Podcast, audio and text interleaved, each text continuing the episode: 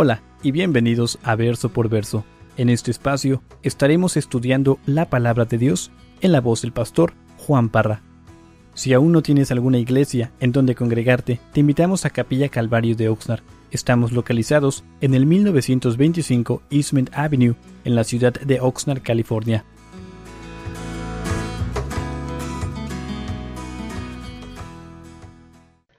Oseas capítulo 1, dice el verso 1.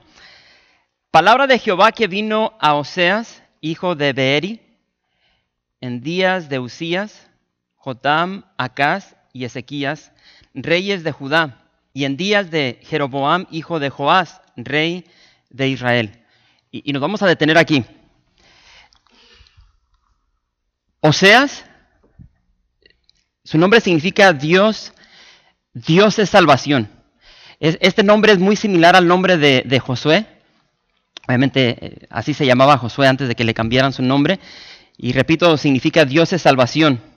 Y, lo que vamos a ver a través de este libro, en especial en esta noche, vamos a ver cómo Dios en su misericordia envía a este hombre, envía a este profeta con un solo motivo. Eh, el motivo de, de llegar al corazón de su pueblo, de atraer a su pueblo una vez más a su corazón. Dios, Dios quiere estar en relación contigo y conmigo, con su pueblo. Y entonces el ministerio de este profeta, del profeta Oseas, eh, se llevó a cabo durante el reinado de, si lo puedo decir así, del reinado dividido.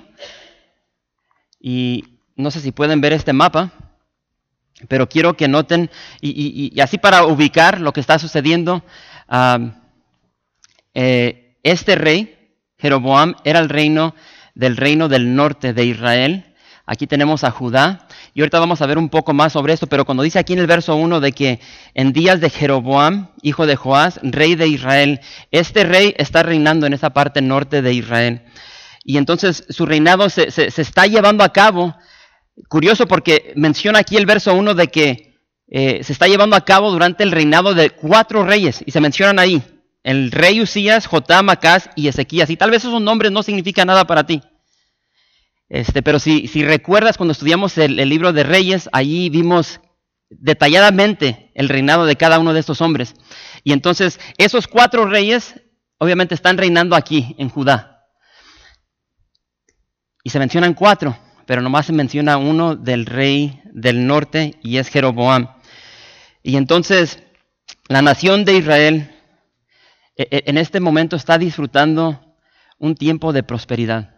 Este rey Jeroboam ha expandido el reino, eh, ha expandido territorio y ha llegado una prosperidad a esa parte de la nación, a su reino, y muy similar a lo que tal vez estamos experimentando nosotros el día de hoy aquí en Estados Unidos. Obviamente no sé cuántos de ustedes están al tanto, desde que ha entrado este presidente la economía ha florecido. y aunque Estamos prosperando económicamente, moralmente, e, está en decadencia nuestra nación. Y es lo que estaba sucediendo aquí con el reino de Israel.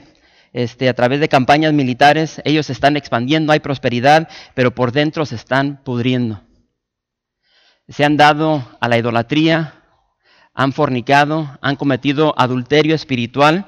Y, y entonces para ubicar este, este momento, en el momento de Oseas, Ah, habían pasado aproximadamente 100 años desde el encuentro eh, del profeta Elías. Entonces, si tú recuerdas lo que sucedió en Primera de Reyes capítulo 18, no sé si recuerdas que ahí Dios, Dios envía a un profeta para hacer lo mismo que está haciendo aquí este, Oseas. Y envía a este, a este profeta para atraer el corazón de Israel hacia Dios. Y repito, se habían ido detrás de los Baales. Y entonces quiero que me acompañes a Éxodo. Éxodo capítulo 34. Y si regresamos hasta, hasta esta porción, vas a recordar de que Dios les había dicho a su pueblo de que tuviesen cuidado al entrar a la tierra prometida. Les pidió que fueran fieles. Éxodo 34, verso 14.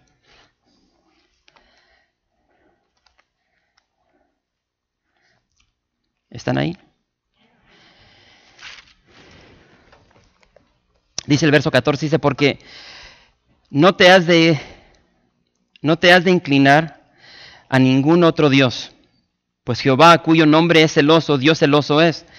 Por tanto, no harás alianza con los moradores de aquella tierra, porque fornicarán en pos de sus dioses, y ofrecerán sacrificios a sus dioses, y te invitarán, y comerás de sus sacrificios o tomando de sus hijas para tus hijos y fornicando sus hijas en pos de sus dioses, harán fornicar también a tus hijos en pos de los dioses de ellas. Y entonces esto era la advertencia de parte de Dios hacia, su pueblo. Lamentablemente ya conocemos la historia vez tras vez, se seguían acercando a los Baales. Y entonces aquí en el verso 1, regresando o sea, se menciona este Jeroboam.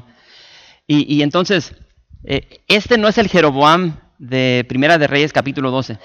Y entonces no sé si recuerdan la historia donde, donde Salomón eh, muere y deja a su hijo sobre el trono de Israel. Ah, en este momento, ah, cuando muere Salomón, todavía todo el reino de Israel está intacto, no se ha dividido, y, muere Salomón y deja a Roboam. Y, después de, la muerte de Salomón se levanta un tipo que se llama Jeroboam, que estaba en Egipto, regresa a Israel y básicamente lo que hace es causa una división. Y, en esa división se divide la nación y es cuando tenemos la tribu de Judá aquí abajo y diez tribus, dos tribus se quedan aquí, diez tribus se van a Israel. Y entonces Jeroboam, ahí de Primera de Reyes capítulo 12, para los que van a ir a Israel van a ver estos lugares que él estableció. Ah, se va hacia el, hacia el norte y, a la parte más noreste de, Israel establece un altar con un becerro de oro aquí en la ciudad de Dan y en la parte más sur, aquí en Betel, establece otro trono con otro becerro de oro. Y entonces hace esto porque lo que él quiere, lo que él quiere es mantener a estas diez tribus en Israel. No, quiere que desciendan a Judá y regresen a unirse a, a Judá. Y entonces Dios, al hacer esto, derrama un juicio sobre todo lo que está haciendo. Pero fíjate lo que dice el verso 2. Dice, el principio de la palabra de Jehová por medio de Oseas. Dijo Jehová a Oseas, ve, tómate una mujer fornicaria e hijos de fornicación, porque la tierra fornica apartándose de Jehová. Y, no, no leímos mal este primer verso aquí, el segundo verso más bien. Y curioso porque Dios le habla a su pueblo a través de este hombre, a través de este esposo, a través de esta relación que él va a establecer, una relación matrimonial. Y, y este profeta, o sea, se va a casar con esta mujer, su nombre Gomer, y Dios le dice, o sea, toma una mujer, cásate con una mujer fornicaria, cásate con una ramera, cásate con una prostituta.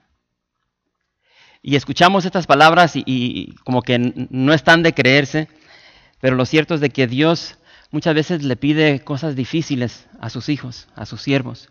Y tú puedes leer la palabra de Dios y te vas a dar cuenta de que esto es real. Dios le dijo a Abraham, en Génesis capítulo 22 que sacrificara a su hijo, a Isaac. Dios le pidió a, a Jeremías que tomara un calzón y lo escondiera en el río Éufrates y después de un determinado tiempo que fuera y lo sacara y que se pusiera ese calzón ya podrido, echado a perder. Dale gracias a Dios que no te pide que hagas este tipo de cosas el día de hoy. Dios le pidió a Isaías que por tres años anduviera desnudo y descalzo. Imagínate, qué horror. Pero vemos de que Dios tiene un propósito y Él quiere alcanzar el corazón de su pueblo. Y aquí vamos a ver la infidelidad de una mujer, de una esposa. Y Dios va a utilizar esta relación matrimonial para hablarle a su pueblo, porque esta relación entre Oseas y su esposa adúltera, Gomer, simbolizaban lo que la nación entera estaba haciendo. Toda la nación de Israel le habían sido infiel a Dios. Habían cometido adulterio espiritual. Jeremías capítulo 3, dice el verso 14, dice, convertíos, hijos rebeldes, dice Jehová, porque yo soy vuestro esposo. Y la nación entera de Israel, vez tras vez tras vez, le había sido infiel a Israel, perdona a Dios.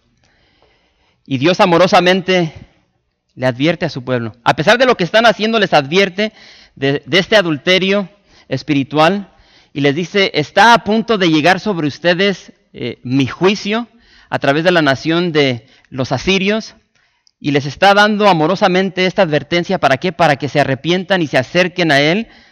Y fíjate lo que dice el verso 3.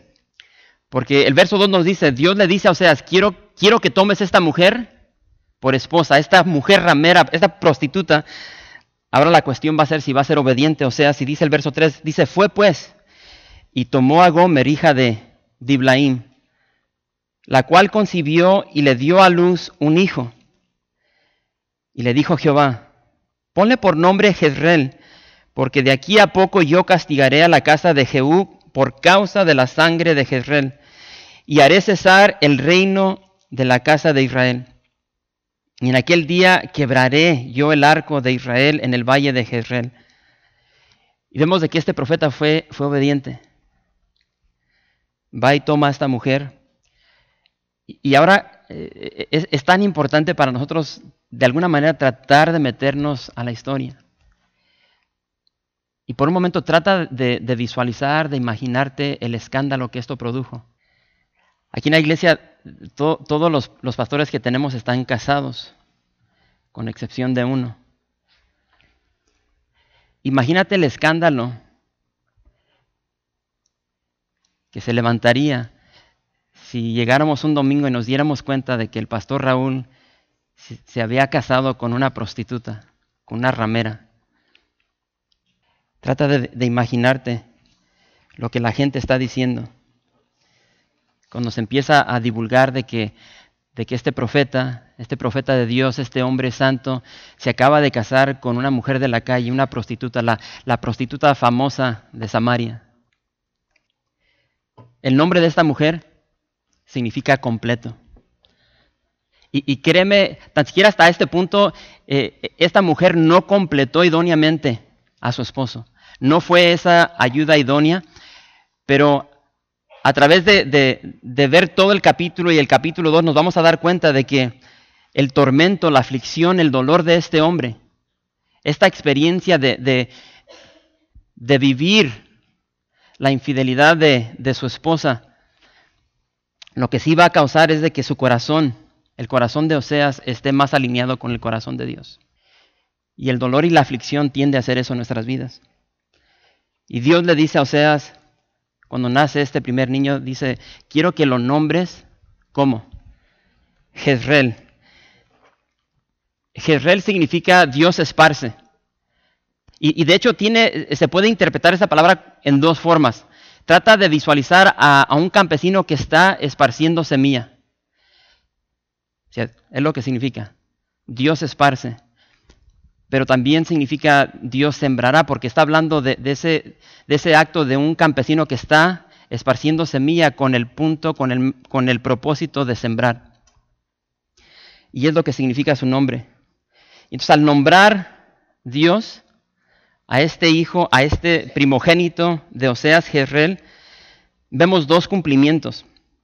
Y el primero concierne con el juicio que se aproxima a Dios les está diciendo a su pueblo, si ustedes no se arrepienten, si no se arrepienten de su adulterio, de su fornicación, de sus mentiras, de su hipocresía, ustedes van a ser esparcidos a través de toda la tierra. Y repito nuevamente, el amor de Dios tratando de llegar al corazón de su pueblo para que ellos retornen a Él, para que se arrepientan. Fíjate lo que dice Deuteronomio capítulo 28.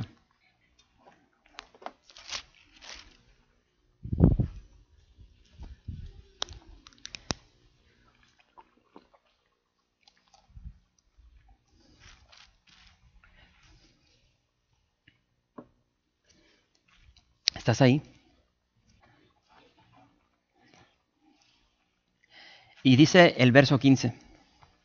Deuteronomio capítulo 28, verso 15 dice, pero acontecerá, si no oyeres la voz de Jehová tu Dios, para procurar cumplir todos sus mandamientos y sus estatutos que yo te intimo hoy, que vendrán sobre ti todas estas maldiciones y te alcanzarán. Y tú puedes leer todo lo que sigue ahí. Repito, previamente Dios les había dicho a su pueblo, ustedes tienen que alejarse de esta idolatría, de estos falsos dioses. No sean infieles, porque el día que ustedes sean infieles, estas maldiciones van a llegar sobre ustedes, sobre sus matrimonios, sobre sus familias, sobre, sus tierras. Y en el verso 63, fíjate lo que dice ahí. Así como Jehová se gozaba en haceros bien y en multiplicaros, así se gozará Jehová en arruinarnos y en destruiros, y seréis arrancados de sobre la tierra a la cual entráis para tomar posesión de ella.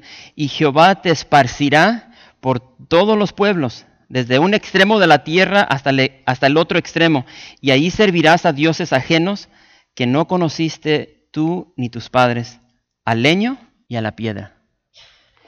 Y, la adoración de estos, Baales eran de que ellos iban a estos lugares frondosos, eh, lugares altos, y establecían una piedra, como dice aquí al final, y, un leño, donde sacrificaban y hacían sus orgías. Y entonces vemos de que Dios, Dios les está, les está dando eh, eh, esta última advertencia, se tienen que arrepentir porque si no los voy a esparcir. Y por eso le dice Dios a ustedes, nombra a tu primer hijo, Jezreel, Segundo, fíjate lo que dice el verso 4, dice, porque de aquí a poco yo castigaré a la casa de Jehú por causa de la sangre de Jezreel y haré cesar el reino de la casa de Israel. Y entonces aquí hay un doble cumplimiento. Al nombrar a este niño Jezreel, obviamente es la advertencia para la nación de Israel, pero también Dios va a cumplir su palabra. Porque no sé si recuerdas a Jehú, Jehú era el, el bisabuelo de este, de este rey Jeroboam. Entonces, si regresamos cuatro generaciones atrás o tres, este, este Jehú fue el fundador de esta dinastía. Era por cuestión de Jehú que, que eh, eh, en este momento estaba reinando sobre Israel Jeroboam. Y este, y este Jeroboam, bueno, este Jehú, si regresamos a donde se, se, se nos describe su historia, este es el personaje Jehú quien asesinó a Joram lo asesinó. Joram era un hijo de Acab, no sé si recuerdan la historia de Acab, un rey malvado, su esposa Jezabel. Entonces, este fue el personaje Jehú que le dio la muerte a Joram. Él es, él es el que cuando llega a Jezreel, que está Jezabel por una ventana y, y la avientan por la ventana y cae en el piso y su sangre y después llegan los perros y se la tragan. Este es el personaje que, que hace todo eso. De hecho, después a las puertas de la entrada de Jezreel, vemos de que este Jehú hizo poner todas las cabezas. Dice que eran 70 cabezas de los príncipes de Acab y pone todas sus cabezas, los había decapitado y los pone allá a, a, la puerta de la entrada de Jezreel. Y entonces, aunque Dios le había mandado todo esto, o sea, que, que removiera al linaje de, de, de este rey malvado, este se pasó de onda y derramó sangre, o sea, despiadadamente. Fíjate lo que dice Segunda de Reyes, nomás para que vean. Segunda de Reyes, bueno, se lo voy a leer. Segunda de Reyes, capítulo 10. Dice, mató entonces Jehú a todos los que habían quedado de la casa de Acab en Jezreel, a todos sus príncipes, a todos sus familiares y a sus sacerdotes, hasta que no quedó ninguno. Entonces Dios está por juzgar lo que había hecho este hombre, se había pasado de onda, y, entonces su reinado termina con, con, el reinado de su hijo. Si sigues el linaje de, de este, de Jehú, Jehú toma el trono cuando mata a Joram, y después de él, después de su muerte, reina su hijo Joacás, y después de la muerte de Joacás, reina su hijo Joás, y después de Joás, reina Jeroboam. Y entonces Jeroboam tiene un hijo, su hijo se llama Zacarías y después de su muerte Zacarías llega al trono y dice que nomás dura seis meses sobre el trono hasta que lo asesinan. Y ahí finaliza, termina el reinado a la cuarta generación tal como lo había dicho Dios. Y entonces Dios estaba por quebrar el arco de Israel. Ellos se habían apoyado en, en, su nación, en la prosperidad, estaban bien confiados de todo lo que estaba haciendo el rey Jeroboam y ahora Dios les va a quitar esa confianza. Y muchas veces nosotros nos apoyamos en tantas cosas, menos en Dios. Y a veces tenemos que tomar un inventario de dónde estamos viviendo, porque sabes una cosa, van a llegar pruebas a nuestras vidas, van a, van a llegar dificultades, no solamente a nuestras vidas personales, pero a nuestro matrimonio, a nuestra familia, a nuestra nación. Y es muy importante que nosotros estemos fundados en el Señor, que nuestra confianza esté en el Señor y no en una economía, no en nuestro propio intelecto, nuestra nación como ejército, porque tarde que temprano vamos a tener que dar cuentas. Y este juicio está por llegar y dice el verso 6 regresando a Oseas. Porque esa historia está fascinante. Dice el verso 6, dice, concibió ella otra vez y dio a luz una hija. Y le dijo Dios, ponle por nombre Lo Ruama, porque no me compadeceré más de la casa de Israel, sino que los quitaré del todo. Mas de la casa de Judá tendré misericordia y los salvaré por Jehová su Dios. Y no los salvaré con arco, ni con espada, ni con batalla, ni con caballos, ni jinetes. Después de haber destetado a Lo Ruama, concibió y dio a luz un hijo. Y dijo Dios, ponle por nombre Lo a mí, porque vosotros no sois mi pueblo, ni yo seré vuestro Dios. Y entonces repito, Dios, Dios sigue hablando a, Oseas, sigue hablando a la nación de Israel a través de Oseas y este matrimonio. Vemos aquí de que su esposa Gomer vuelve a concebir y da a luz una hija. Y Dios le dice, quiero que la nombres Lo Ruama. Lo Ruama, no compadecida, es lo que significa su nombre. Dice, no me compadeceré más de la casa de Israel. Pero dice, más de la casa de Judá tendré misericordia. Y es curioso porque, eh, repito, está por llegar un juicio en contra de Israel y ese juicio iba a llegar a Israel y después iba a bajar a Jerusalén, de arriba hacia abajo. Primero con los del norte, a Israel, y después con Judá. Y curioso porque Dios dice que no se va a compadecer de Israel, de la casa de Israel, pero después dice, mas de la casa de Judá tendré misericordia. O sea, qué, mala onda, ¿no? ¿Por qué, ¿Por qué sobre los de Israel sí se va a compadecer, pero sobre sus hermanos al sur los, los está abandonando? Fíjate lo que dice Pablo. Romanos capítulo 9. ¿Qué pues diremos? que hay injusticia en Dios? En ninguna manera. Pues a Moisés dice, tendré misericordia del que yo tenga misericordia y me compadeceré del que yo me compadezca. Génesis 6, verso 3.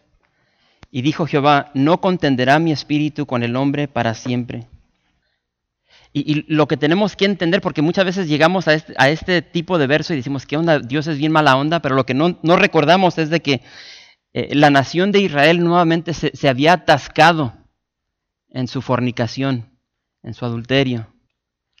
Y, y si regresamos, si regresamos 100 años, 100 años habían pasado cuando Dios había enviado a otro profeta a la misma región y Dios envió a Elías para decirle lo mismo. ¿Por qué? Porque la nación de Israel se había atascado en esta idolatría, fornicación, adulterio.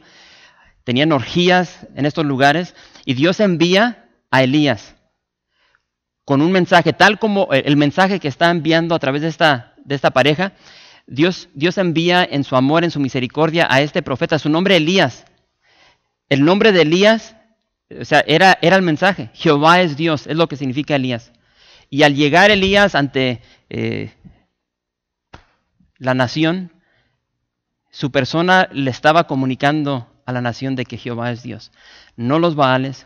Y entonces tienes este encuentro en el Monte Carmelo donde llega Elías y tienes 450 profetas de Baal y 400 profetas de Acera y se arma, y se arma ahí este conflicto el reto para ver cuál era el Dios verdadero. Y el problema era el, el corazón del pueblo. Y me encanta lo que dice Primera de Reyes capítulo 18. Y es una pregunta que le hizo Dios al pueblo a través del profeta Elías. ¿Hasta cuándo claudicaréis vosotros entre dos pensamientos? Si Jehová es Dios, síganlo. Y si Baal, id en pos de él. Y el pueblo no respondió palabra. Y tanto en el tiempo de Elías como en el tiempo de hoy, siempre tenemos ese, conflicto. Porque muchas veces los ídolos, los dioses, el día de hoy están peleando por nuestra fidelidad. Y tenemos que tomar una decisión. ¿Quién, quién es tu Dios? Si tú, si tú dices ser cristiano, si tú dices yo soy de Cristo, entonces sigue a Cristo y deja las cosas de este mundo. Pero no podemos andar con un pie en la iglesia y con otro pie en el mundo. Y es lo que está sucediendo aquí. Y lo cierto es de que Dios tuvo misericordia. Dios tuvo misericordia sobre Judá. Y fíjate lo que dice Segunda de Reyes, capítulo 19. Cuando estés ahí, déjame saber.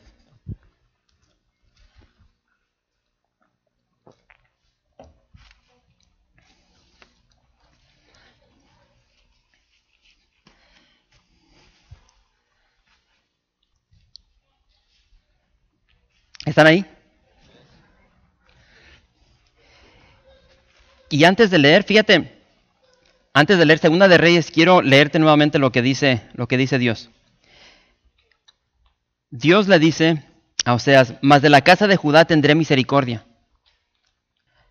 ¿Por qué? Porque los asirios vienen por igual sobre Judá.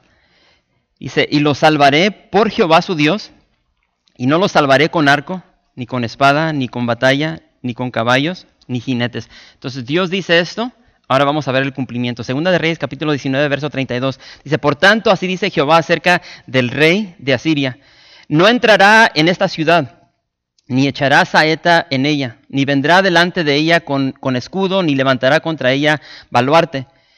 Por el mismo camino que vino, volverá. Y no entrará en esta ciudad, dice Jehová, porque yo ampararé esta ciudad para salvarla, por amor a mí mismo y por amor a David mi siervo. Y aconteció que aquella misma noche salió el ángel de Jehová y mató en el campamento de los asirios a ciento ochenta y cinco mil y cuando se levantaron por la mañana, he aquí que todo era cuerpos de muertos. Entonces Sennacherib, rey de Asiria, se fue y volvió a Nínive, donde se quedó. Y aconteció que mientras él adoraba en el templo de Nisroch, su dios, Adramalek y Sarecer, sus hijos, lo hirieron a espada y huyeron a tierra de Ararat, y reinó en su lugar Esar Adón, su hijo. Y entonces vemos el cumplimiento del, verso 7 en Oseas 1, aquí en Segunda de Reyes capítulo 19.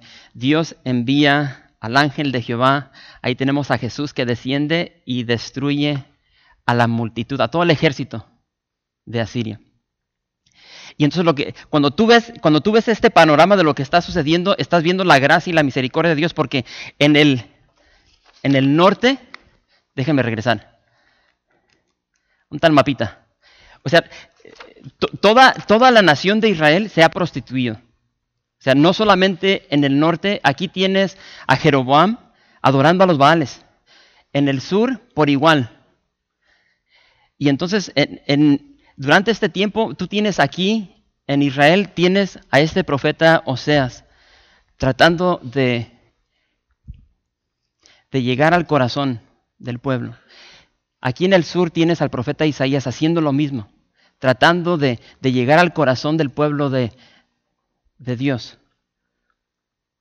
Inclusive después, más adelante, vamos a ver la, vamos a ver la historia de, de Jonás. Dios en su gracia, en su misericordia, va a mandar a Jonás hacia el norte para tratar de, y, lo logra, o sea, para hablarle a los asirios. Y, ese es el corazón de Dios, de que nadie se, se pierda, sino que procedan al arrepentimiento. Y es lo que estamos viendo aquí. Ahora, ¿dónde nos quedamos? Y, entonces es curioso porque dice aquí que después de que Oseas, o Gomer había destetado a Lo Ruama, concibió y dio a luz otro hijo y lo nombró Loami, que significa no sois, ¿dónde estás? No sois mi pueblo. Loami, no sois mi pueblo. Y, muchos comentaristas creen lo siguiente, muchos creen que el primer hijo de, que fue Jezreel fue, fue hijo de los dos, de, de, Oseas y de Gomer, pero que estos últimos dos hijos, Lo Ruama y Loami, eran el resultado de las relaciones adúlteras de esta mujer, de su esposa. Y repito, trata de, trata de imaginar la burla. Eh, Oseas está haciendo todo lo posible para sacar adelante su familia, su matrimonio. Y no sé si puedes visualizar tal vez a hombres burlándose de Oseas, ¿Por qué sigue con ella? Es un tonto. Mira, ahí va con ella. Pero ayer estaba con fulano de tal, anoche estaba conmigo. Y las cosas que se decían de este esposo, su dolor. Si tú has hablado con personas que, que han pasado por un divorcio por cuestión de infidelidad, tú sabes el dolor que es expresado. Y el dolor de, de saber de que eh, tu esposa es disfrutada por otros hombres constantemente. Esto es algo que, él tuvo que sufrir. Realmente no sabemos por cuánto tiempo, años. El dolor de sus hijos. Una, una, una experiencia que yo llevo grabada en mi corazón, que ya, ya han pasado cerca de 10 años y no se me quita, es de escuchar la, la voz, el clamor de, de un niño llorando por su padre, porque su padre estaba actuando aquí la parte de Gomer, andaba, había abandonado el hogar, andaba adulterando. Y ese niño clamando por su padre, llorando por su padre. Imagínate el dolor de, del profeta Oseas. ¿Por qué Dios? ¿Por qué estás permitiendo esto? Y, esta familia era una foto clara de la nación de Israel. Repito, o sea, eh, Dios está usando esta, esta relación matrimonial para pintar este cuadro de que toda la nación de Israel estaba cometiendo adulterio. Y, de hecho, eh, esta, esta, familia era, era un sermón caminando. Y cuando lo empiezas a ver de esta manera, te das cuenta de lo que Dios está haciendo. Yo no sé si tú puedes visualizar a, a Oseas caminando en la ciudad de Samaria, que era la capital de Israel. Y él va caminando en una aldea y va caminando y, trata de visualizar a un padre ahora sin su esposa. Vamos a ver la próxima semana, el próximo viernes, que su esposa lo va a dejar. Y trata de visualizar a este padre tratando de sacar adelante sus hijos. Y los niños andan ya caminando, andan corriendo. Y él va caminando por, por la ciudad. y tú como padre, cuando se van corriendo tus hijos, ¿qué es lo que haces? ¿Qué es lo que haces? Eh, aquí es bien importante entender el nombre de los niños. Es el mensaje de parte de Dios. Entonces trata de visualizar a Oseas va caminando y se le va el primogénito. Y Oseas grita, Dios esparce. Entonces e, él va caminando y va gritando, Dios esparce. O sea, Jezreel, Dios esparce. Regresa, Dios esparce. Dios no se compadecerá de ustedes, lo ruama. Ya no sois pueblo de Dios, lo a mí. Y va gritando esto a través de la ciudad. Y es un sermón hablando al pueblo. Y les está hablando de su adulterio, de que Dios ya no se va a compadecer de ellos, de que los va a esparcir, que ya no los va a amar por un tiempo, de que por cuestión de la decisión que ellos han tomado de abandonarle a Él, de ser infiel, ahora ya no son pueblo de Dios. Y, mi deseo es de que puedas de alguna manera sentir lo que, lo que este esposo tal vez estaba sintiendo. Ya se encuentra solo. Ahorita tengo como un mes de alguna manera tratando de ayudar a una pareja que está pasando por una infidelidad. Y no son de esta iglesia. De hecho, son de otro país. Y el dolor que, que me expresa el cónyuge que fue defraudado es increíble. La soledad que siente. Ya, ya han pasado varios meses y hasta el día de hoy no puede creer de que esto ha sucedido. Y Oseas está solo, quebrantado, apenado. Y una, una de las cosas que, que suele suceder en, este tipo de infidelidad es, hay, mucho coraje.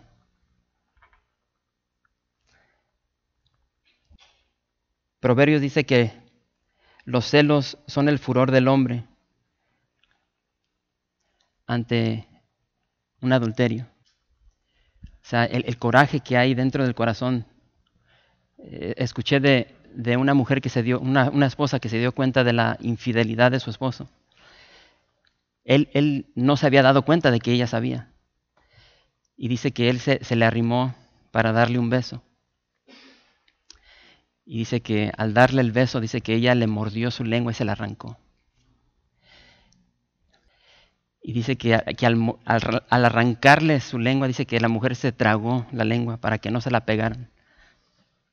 Y después a través de un papel le escribió, este realmente fue el beso traicionero de Judas. Hay, un coraje detrás de la persona que es defraudada y esto lo que, lo que está cargando Oseas tiene gran dolor, gran tristeza, avergonzado, confundido, herido de corazón. Y Dios en su amor, Dios en su misericordia, tal como le dice a Pablo, le había concedido a causa de Cristo no solo creer en Él, sino también padecer por Él. Y Oseas, repito, es, un esposo quebrantado, herido por la infidelidad de su esposa. Pero sabes una cosa, ahora Oseas, de una, de una manera pequeñita, puede ver dentro del corazón de Dios. Porque ante todo lo que estaba viviendo Oseas, a través de esta infidelidad, el dolor, la angustia, la desesperación, el coraje, todo lo que él estaba sintiendo por esta infidelidad de su esposa, ahora Oseas se da cuenta, ahora Señor, ahora entiendo. Si yo estoy sintiendo este dolor, esta angustia, esta angustia por la infidelidad de una mujer, de mi esposa, no me puedo imaginar lo que tú estás sintiendo ante la infidelidad de toda la nación. Y eso era lo que Dios quería impartirle a Oseas. Y es lo que vemos a través de esta historia de que sí nosotros sentimos gran dolor ante una infidelidad, pero no se compara ante la infidelidad de toda una nación, de todo un mundo, que día tras día le escupe la cara a Dios y le es infiel y no lo considera. Y vamos a ver a este esposo el próximo viernes si no te lo quieres perder. Pero vamos a ver a este esposo des después de esta gran infidelidad ir y amar a su esposa. La va a buscar. Y por cuestión de su pecado, porque el pecado siempre nos va a esclavizar, por cuestión de su pecado, Gomer ya, ya no va a andar viviendo una vida de prostituta. Por cuestión de su pecado, la vamos a ver esclavizada. Y, y, esa expresión de amor de este hombre, de este esposo, de este profeta de Dios, de Oseas, es, esta expresión de amor es de ir y a pesar de todo lo que le hizo, comprarla y regresar a la casa. Pero para concluir dice el verso 10, y me encanta, y aquí vamos a terminar. Dice, con todo, será el número de los hijos de Israel como la arena del mar, que no se puede medir ni contar. Y en el lugar en donde les fue dicho, vosotros no sois pueblo mío, les será dicho, sois hijos del Dios viviente. Y se congregarán los hijos de Judá y de Israel y nombrarán un solo jefe y subirán de la tierra, porque el día de Jezreel será grande. Y en el capítulo 2, fíjate lo que dice, porque van juntos. El verso 1, vamos a leerlo. Decid a vuestros hermanos a mí y a vuestras hermanas Ruama. El, el, verso 10. El verso 10 abre con las palabras con todo.